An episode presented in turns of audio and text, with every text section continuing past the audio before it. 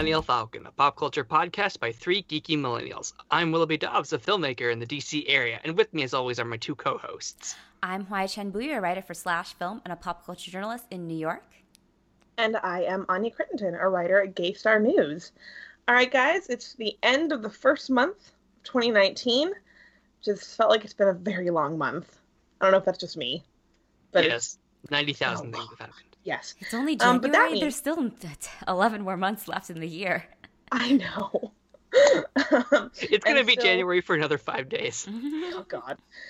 Well, uh, to help pass by the time of the remainder of January, we are bringing to you our Millennial Monthly Movie Review. And this month we are actually reviewing two movies about the dangers of white people, colonialism, fraud, and people who pay a lot of money for music festivals. um, we are going to be reviewing both uh, the Hulu and Netflix documentaries Fyre and Fyre Fraud. But before we get dive into them, we have a word from our sponsors. The Millennial Falcon is brought to you by colonialism. It's real bad, folks. It really fucked our world up. All right. Um, so on that note, let's dive into these movies um, and just talk about general first impressions. Um, Netflix and Hulu released these documentaries in the very same week, um, so a lot of people were able to kind of watch them both, uh, which is what I did. I watched the Hulu one and then the Netflix one back to back, um, and I found that for me was the best way to watch them because I felt like they really together painted kind of a fuller picture because they came at it from two totally different angles. Whereas like Hulu was the kind of psychological fraud angle, Netflix discuss sort of the emotional human cost of Billy McFarland's crimes. And so I felt like it was interesting to go from like understanding him and what he did and why, and then how that hurt people. Mm-hmm. So I actually liked them together. Um, and I wasn't kind of watching them to be like, which one's better. What about you guys? Yeah, I think that they the two of them definitely complement each other because not only do they tell different sides of the story, they're both equally ethically compromised. Yeah. the Hulu uh, film, which is called Fyre Fraud, does approach it approach the whole bonanza as like a fraud first and foremost.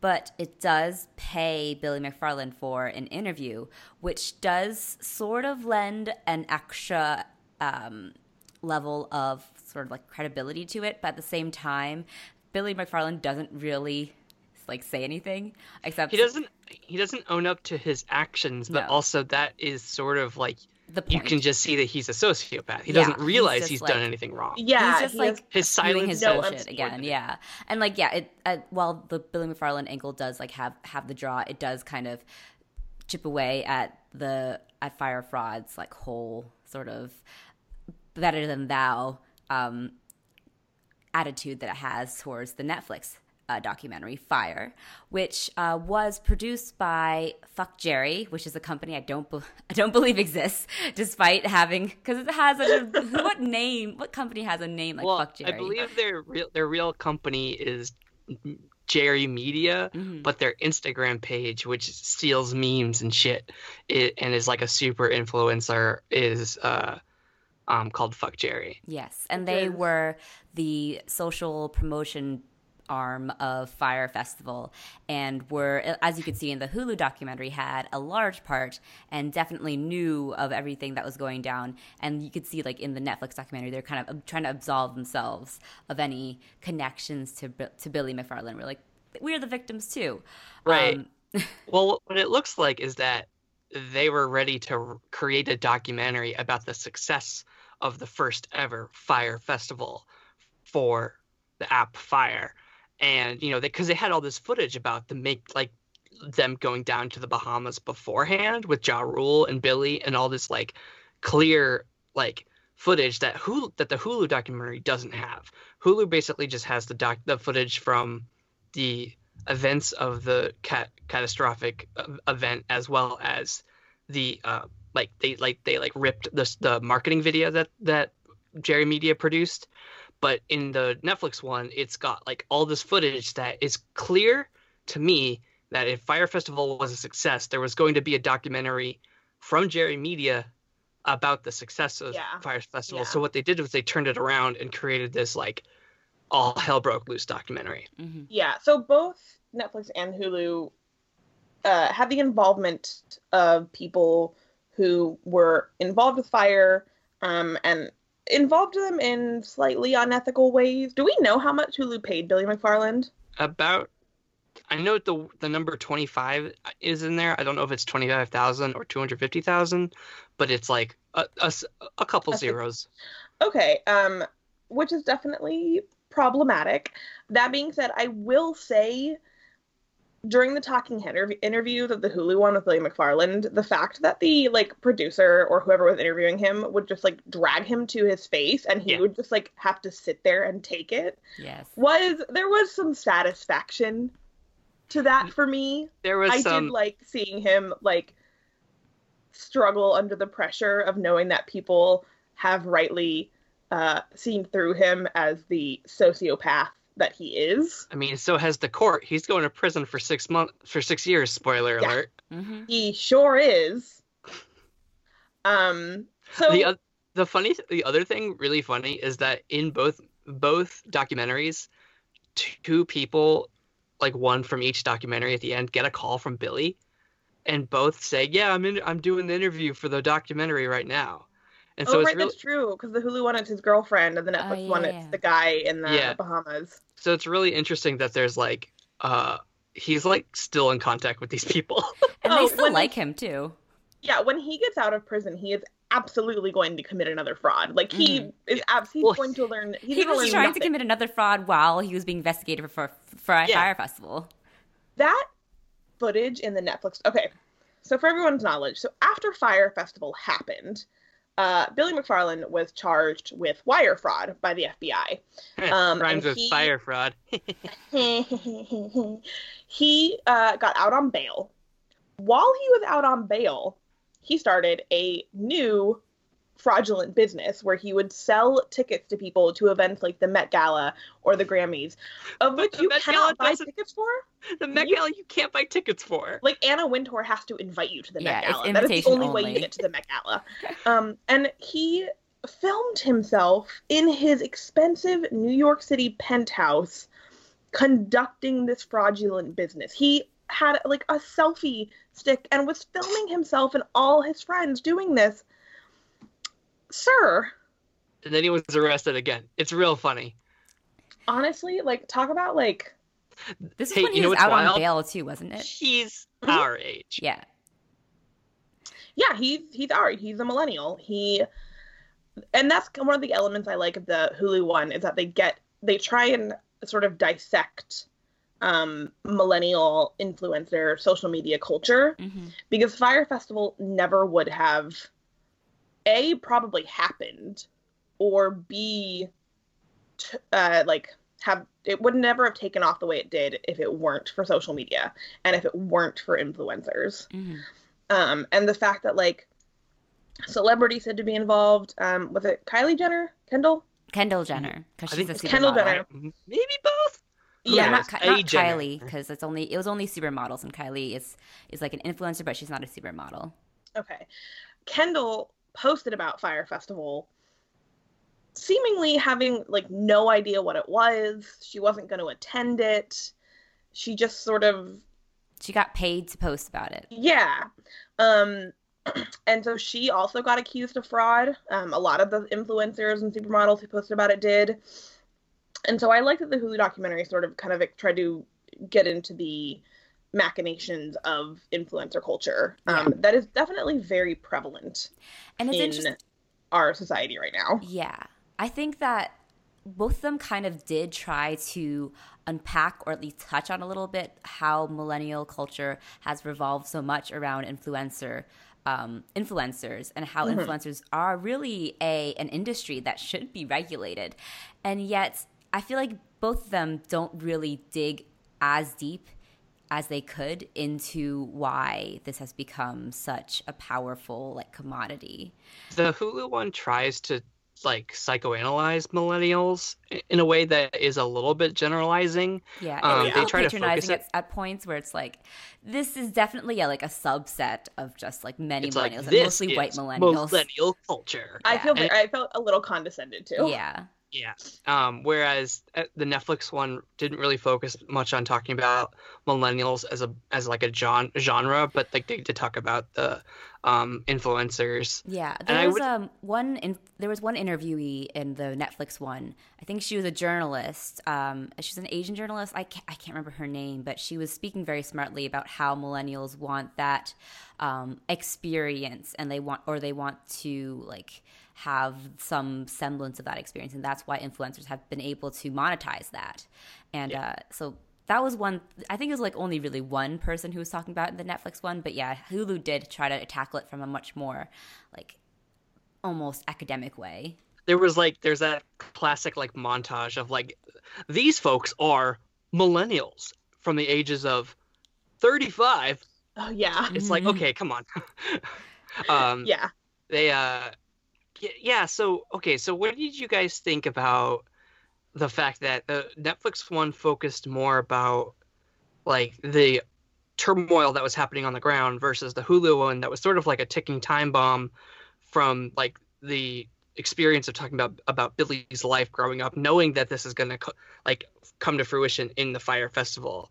Like, what did you guys like? Let's review the mo- the mo- the films themselves for a little bit. Like, what did you did you guys think that they were well edited, well done? what are your experiences with these documentaries? Um, I think that the Netflix one was better made, um, by far. Um, as much as I appreciated the Hulu one having like bits of like Parks and Rec and The Office in there, like I laughed real hard when that woman compared Billy McFarland's like first business to that like black credit card to Entertainment 720. Yeah, because I was like, amazing. Also so true. But Netflix to me was the better made one, and Netflix to me, um, had the bigger impact on me. I remember moments from the Netflix film far more vividly than I remember moments from the Hulu film.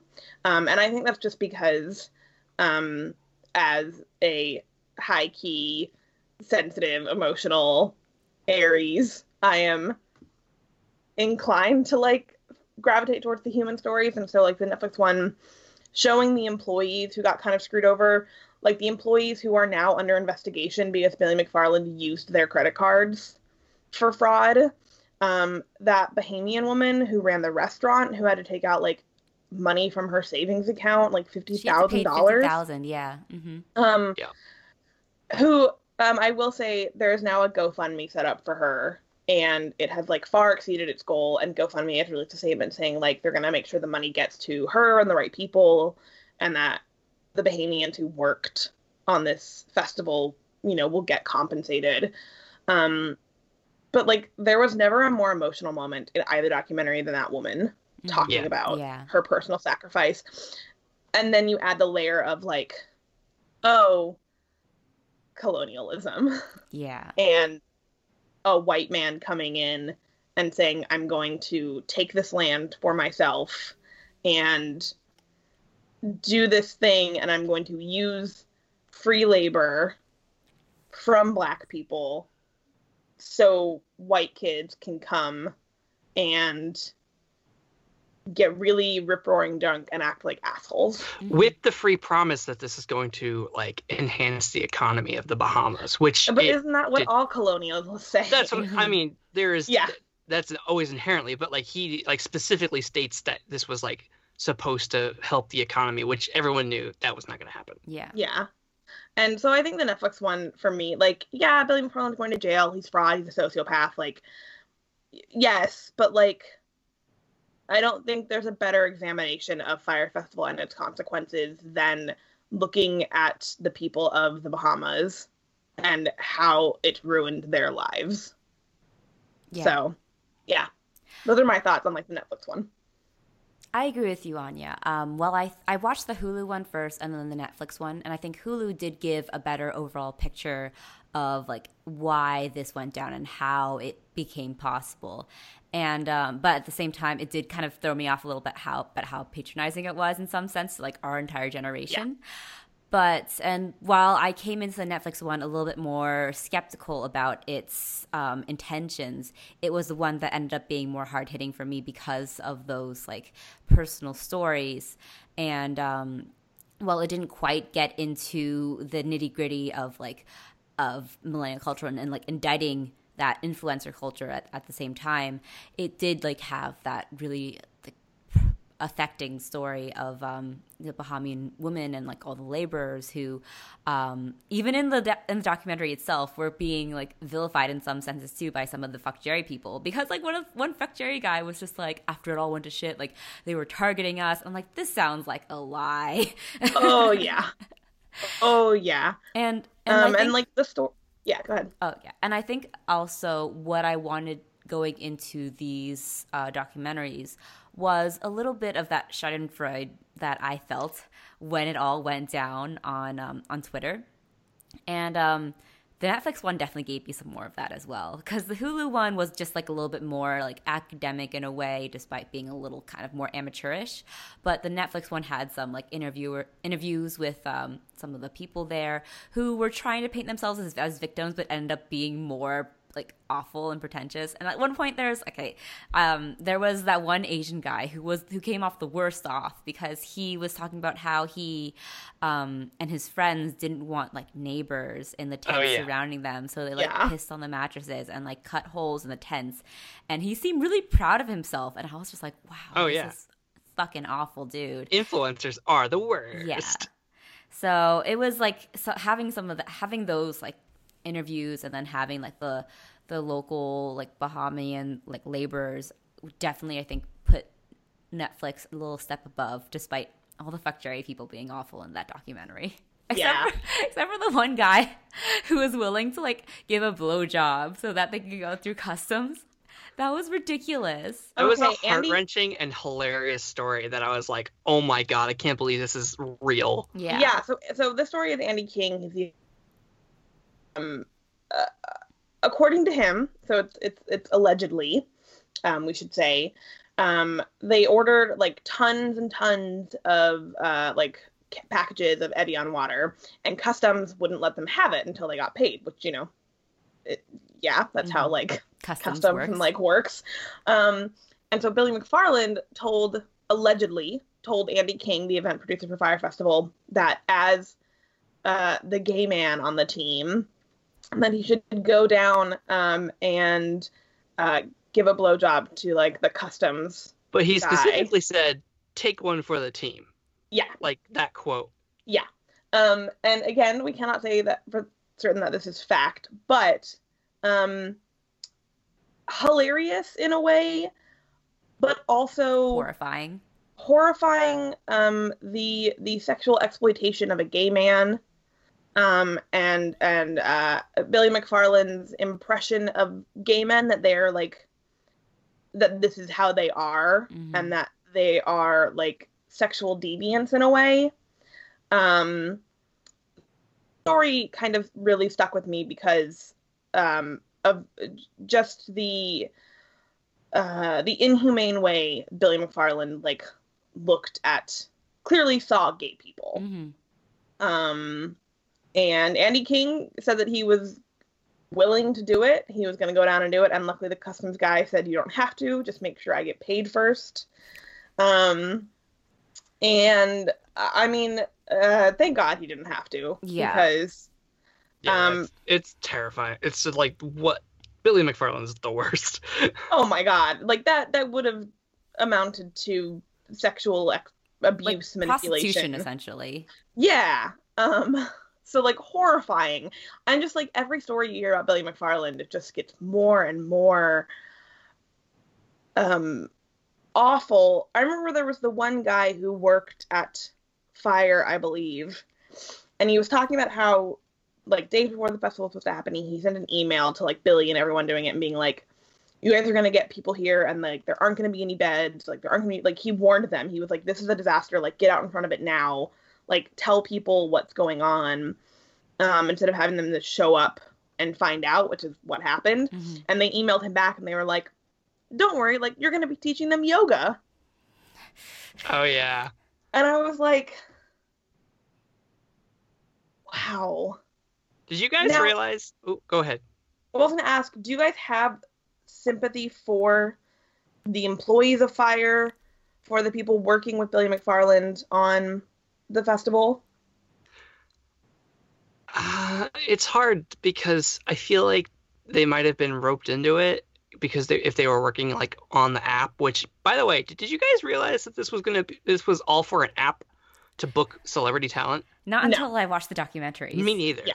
That was never part of the conversation. It was always because I think this is the weird thing about Fyre Festival is that yeah, there were all these influencers who were promoting the a the the festival like pre like before the actual festival, but like I didn't hear about it until the weekend it happened. Yeah. Same. It's Yeah, obviously which- a, like a world and a culture that we are just not privy It's to. It's a whole other world, and like that's why I was mad about Fyre Fraud for like kind of like generalizing millennials because it's like clearly not all millennials even knew about Fyre Festival Mhm. until it happened, until Yeah. it went to shit. I absolutely did not. I didn't Um, either, yeah. But back to your original question, which was oh, sympathy for the employees. I have sympathy for the people who are probably like on the lower rung because they probably can't quit and get like a new job. So like whatever they were stuck with, but also but then for the like the higher people who are like close to Billy McFarland, like the fact that they were they it didn't seem like they were doing their best to halt product you know this whole thing like it seemed as though a lot of these folks actually believed in his dream of doing like a music festival and it's clear that they were all like short-sighted about this entire thing. Mhm. because it's because you can put on a fi- you can put on a music festival but it takes time.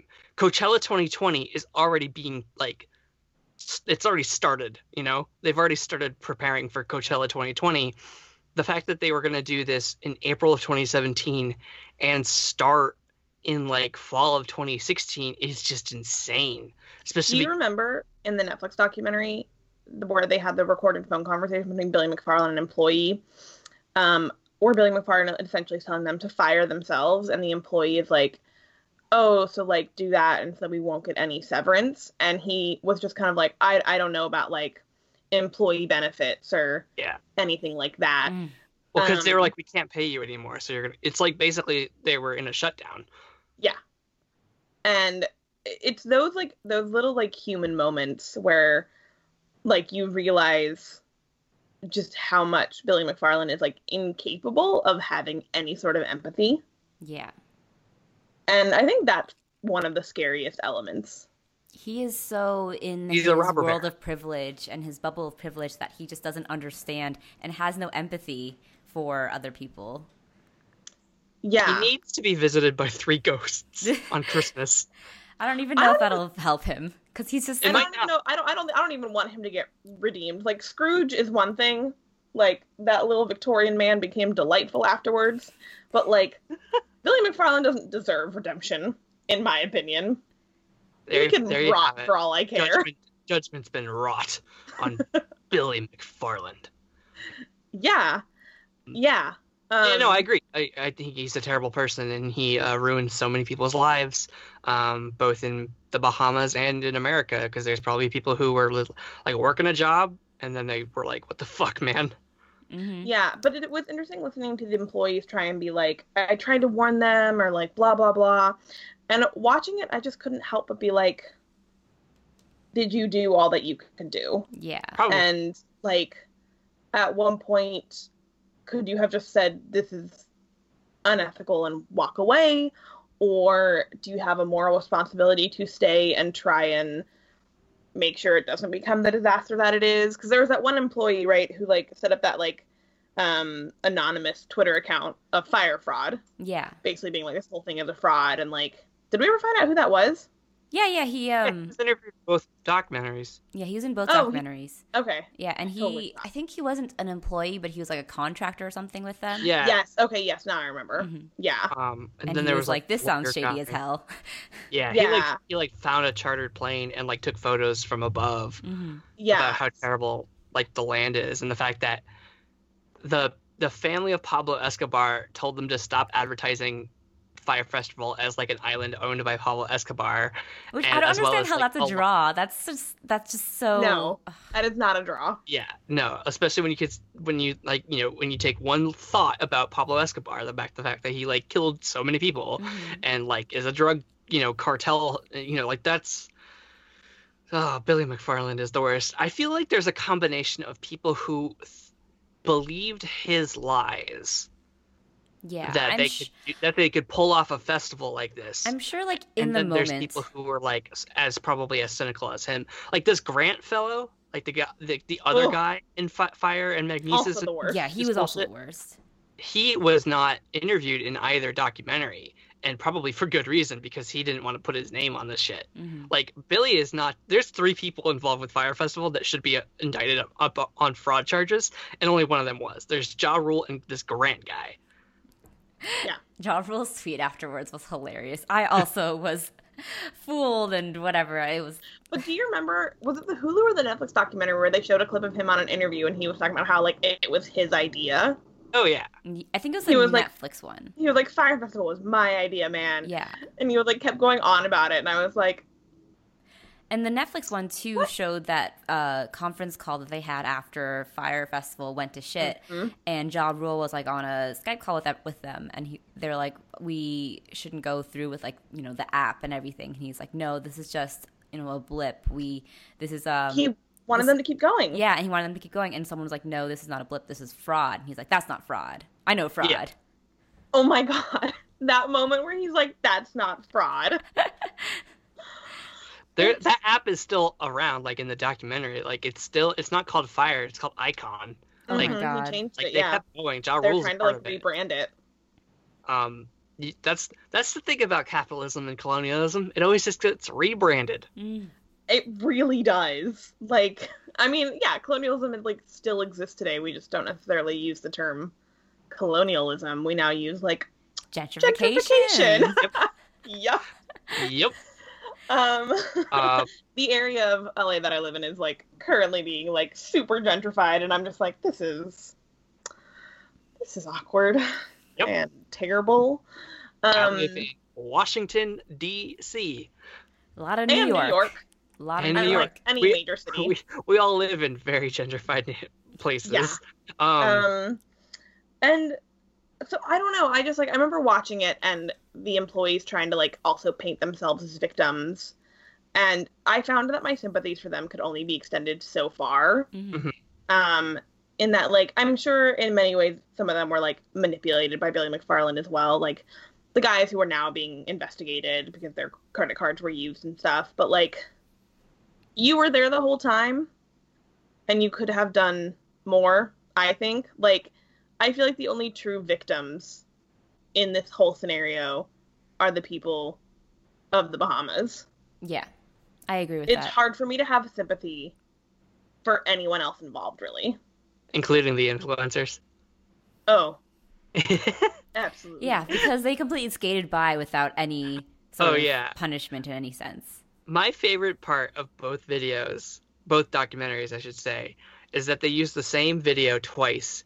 Um, the one where they're like in the school bus, coming up on the on the like the, the little hill that takes you to the actual festival, and they're just like so excited for Fyre Festival, right?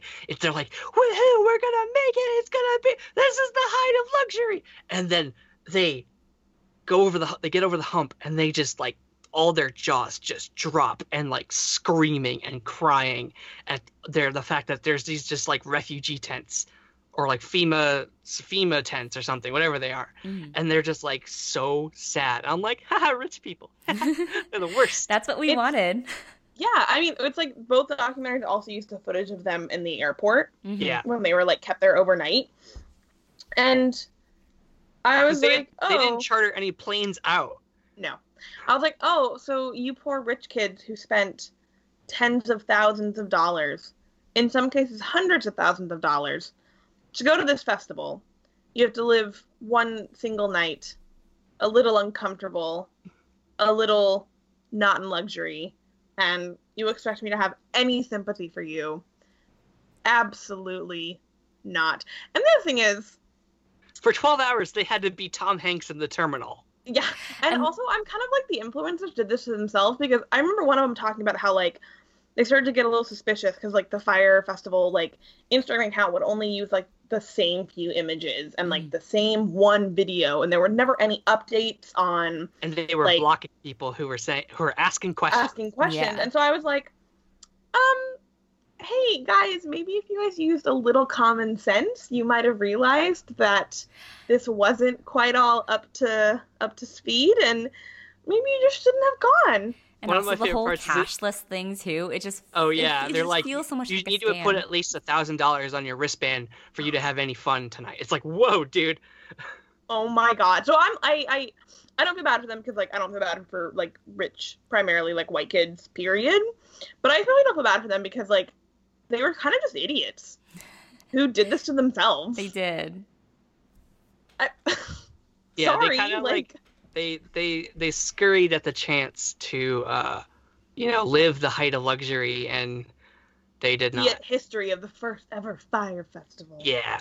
Um, and that whole like social media thing where they're like, we're all gonna post an orange, you know, Instagram at the same time to like generate like Buzz. fervor about it or yeah. it's like come on just like you do you guys realize how terrible you look I didn't even see that. Like when no, I didn't either. They had we, that campaign. We are sensible millennials who don't follow influencer culture, and we're like, I honestly, I didn't know about it until the weekend it happened. Like suddenly, like there were like that the tweet about the sandwich went viral, and that's like the first time I saw yep, it. Yep, the sandwich. The sandwich. That's the first time the I sandwich that took down a festival. Yeah yeah, it's um it's definitely something.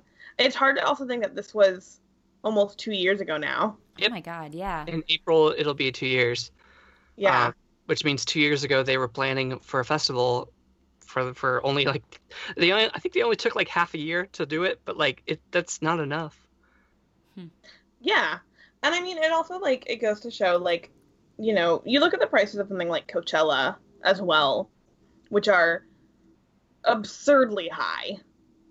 And the idea of these kind of events um, that are extremely privileged and inaccessible, um, and the way they brand themselves as um, being exclusive. It's kind of like the Tom Haverford.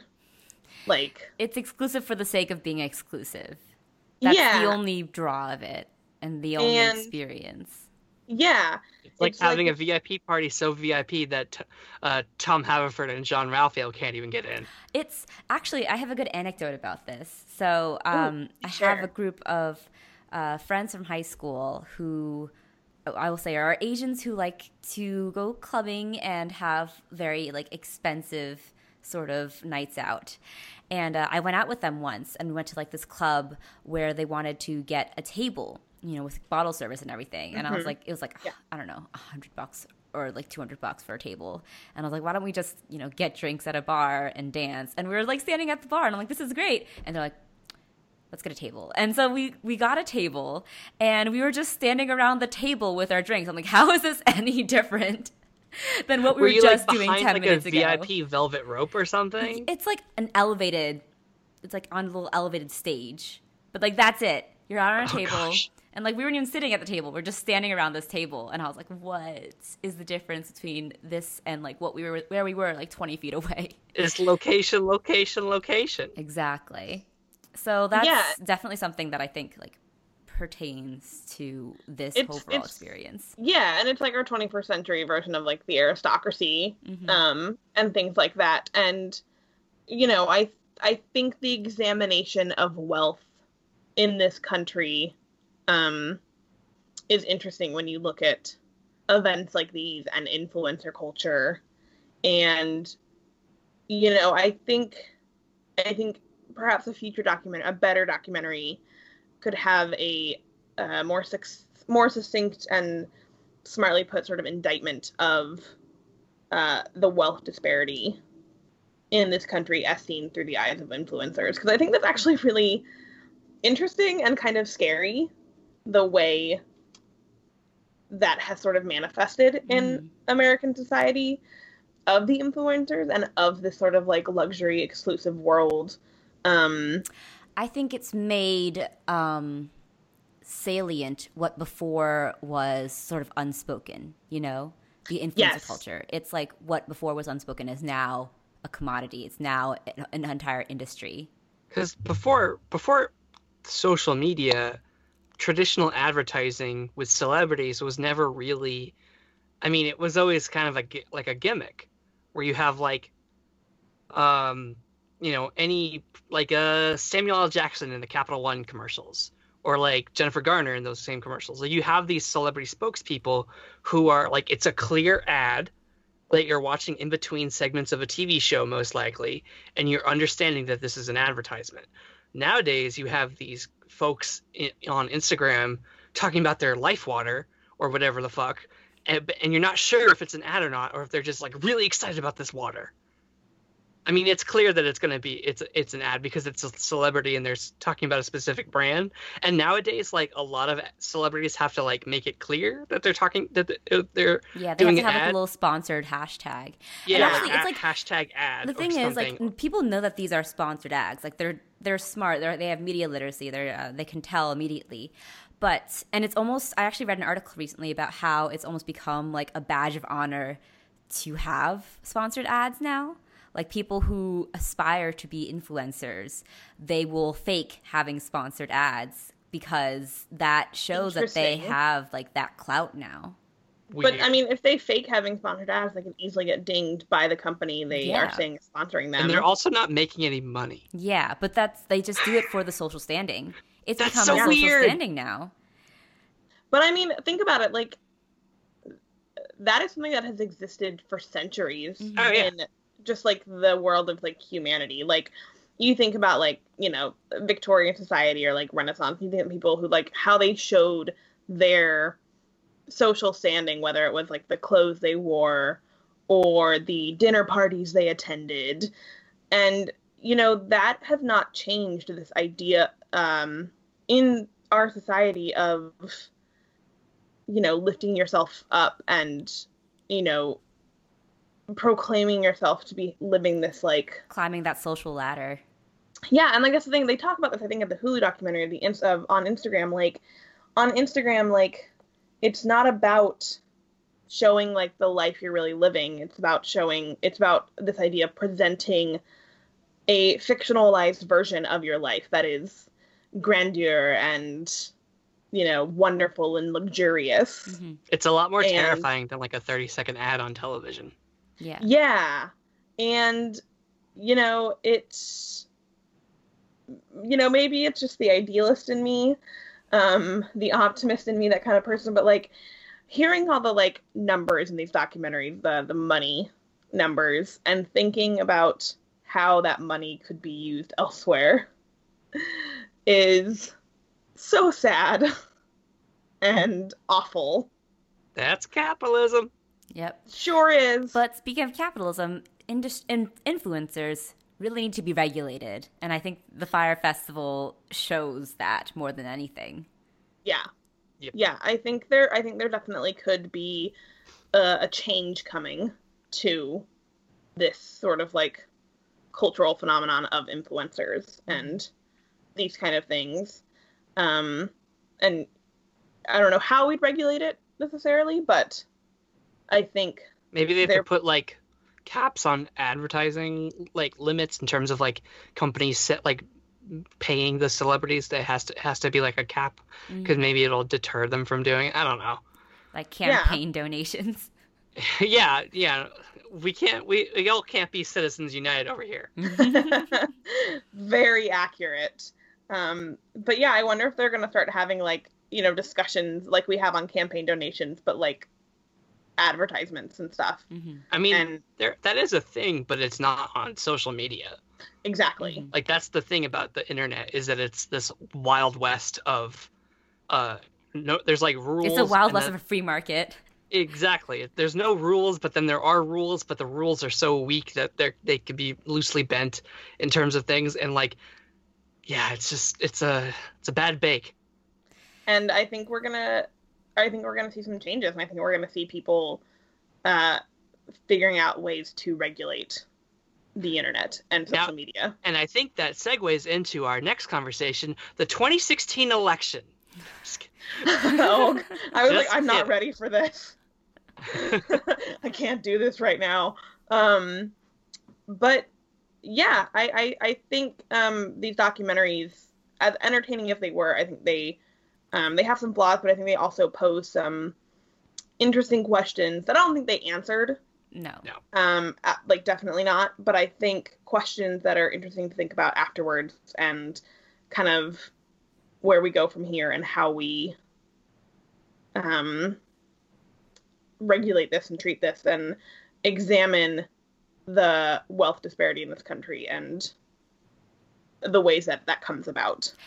Basically, these documentaries spark greater discussion than they ever actually dive into. But yes. that's what the benefit. That's what that's what great. That's what's great about like movies, you know, documentaries in general. Yeah, I, you know, and I'm thinking they're not like they're not good documentaries that necess- you know, the best documentaries are the ones that actually post the questions and then try and examine them hmm um, themselves. And these documentaries do not do that, but they were entertaining, and they have sparked the examination between us in this discussion we've had. Yes. Yeah, So- they are they're the spark that will light the fire that will burn all of capitalism down.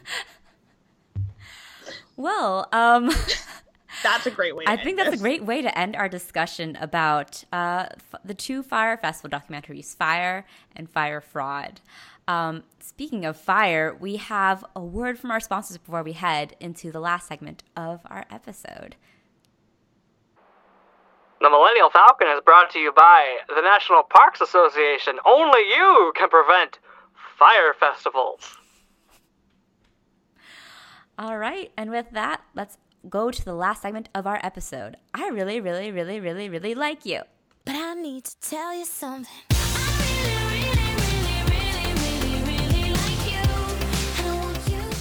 Wilby, why don't you start us off this week? What do you really like? So I have so many really likes that it's really hard to take them down to two, so to one even. So I'm gonna briefly talk about one and then talk about another one.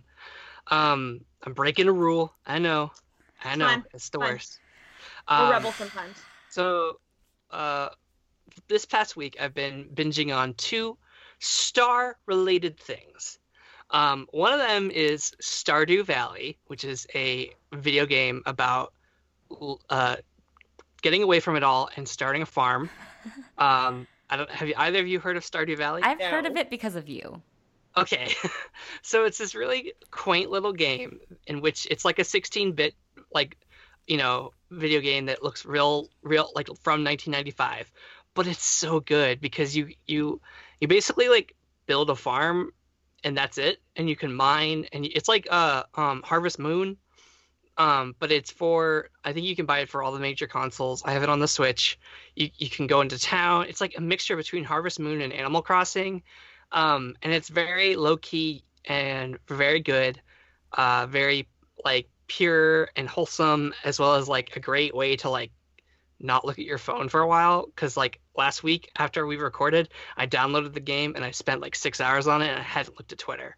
It was great, um, and it keeps you focused on like tasks at hand, um, and all that. And I really really like it. It's a great way to like chill and not worry about anything like you know kind of turn your brain off the other th- star related thing is star trek discovery Yes. um i So watched you, the Willoughby. first three episodes when it premiered last 2017 actually um but then i fell off of it because like i just got not bored or i got too busy and like it wasn't like on my priority list. And then i moved and i didn't have cable anymore and like it just sort of became this whole thing. Um so i'm but i'm back on my bullshit now. And i re i i binged the entire first season and then caught up with the fir- the latest two episodes of season two. And i really like it. It's a great show. Uh it has some great characters. Um it does a, a, a unique different thing with star trek before like even more uh, distinct than the J.J. Abrams one because that's all about those are movies and you have to cont- tell contain stories. But like Star Trek, I think is best on TV as a as an episodic thing. Um, and the the first season was a lot more serialized than uh, the traditional Star Trek shows. Like there was this ongoing plot of the Klingon War, and that was real great. Um, I will say the most recent Star Trek episode I watched, which is the most recent one on that you can watch right now. I, I won't spoil it, but I will say that it's like the closest they've gotten to a traditional Trek episode, because um, there's like an away mission and then there's a, a thing happening on, happening on the the Discovery at the same time. So it's like this cla- a classic Trek structure, um, which It's is why I really like. Star Trek Beyond because it had that whole thing too. I Um, think I think um I think you'll agree with me, Willoughby, in that like Star Trek Discovery is so great because it it it feels different and new, while still kind of retaining the spirit of Gene Roddenberry's original Star Trek. Yeah, it's a wagon to the stars. Yeah. Um, and they do a really good job of like highlighting these characters that are. I, I told Anya this last night that the show is gritty without gritty characters. It's like a realistic version of you know. It's like the filmmaking is not. It doesn't look like you're on a soundstage, but the characters are not like gritty. They are like very much in the positive in the light they are everything we aspire to be in terms of like humanity and stuff and like all that jazz but at the same time there is this dark underpinning of like a war and how that tests these characters in ways that like Star Trek the original series sort of was always just about discovering new worlds and new civilizations whereas I think Star Trek Discovery is boldly going where no Star Trek has gone before. So I'm very interested to see where they take this. Um, and also Spock is in the new season which is great. And also Hot Christopher bearded Pike is a main character. Um, Um, can we talk about Spock's beard? Because we haven't seen him Woo. yet Anya. We can't talk about it yet. Okay, but like Um, he's in the previews for the rest of the season, so we have seen him, and okay oh yeah, boy, he's got a that beard. beard. It's Um, um, it's Gregory Peck's uh, grandson who's playing him. Oh, shit. That's why. think that- that's why he has the, the deep voice of an actual Leonard Nimoy lookalike. Yeah, is it, is it Ethan Peck? Yeah, I, yeah, I think that's who he is. his name is Um, Ethan Peck, and they have voiceover of Spock, and I'm like, oh, Oh, that sounds Spock. like Leonard Nimoy. Anya's fanning herself right now. Um, they and it's also like have. I'm I'm I'm a Bones girl. Bones is my favorite. Always has been. Always will be. Um, but Would you like to bone bones? Oh, gosh. oh, absolutely. Yes. There's not Um, even a question about that. Yep. Willoughby's like, I cannot believe my really like has been taken over in this way. I am offended. No, that's okay. Um, Hot Spock is always a good Spock. Um, Hot Pike. so, um, yeah. So I like Stardew Valley and Star Trek Discovery.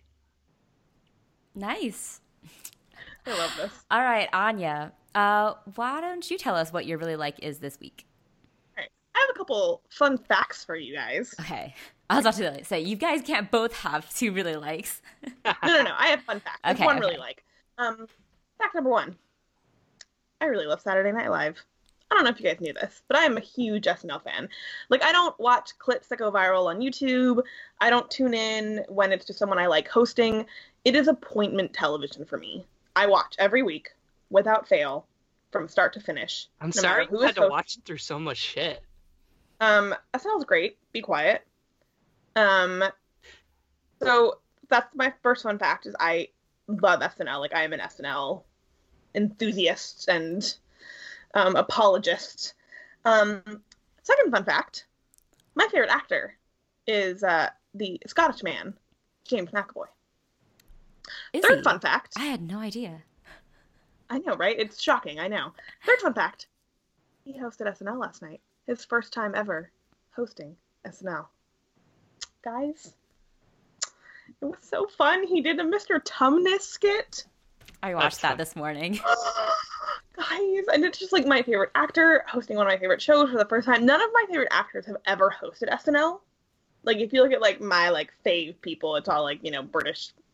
You mean Dan Stevens, like, Stevens and. Colin Firth haven't hosted Lily SNL? James, Rachel McAdams. Okay, she's Canadian, but close enough. Rachel McAdams Um, hasn't hosted SNL.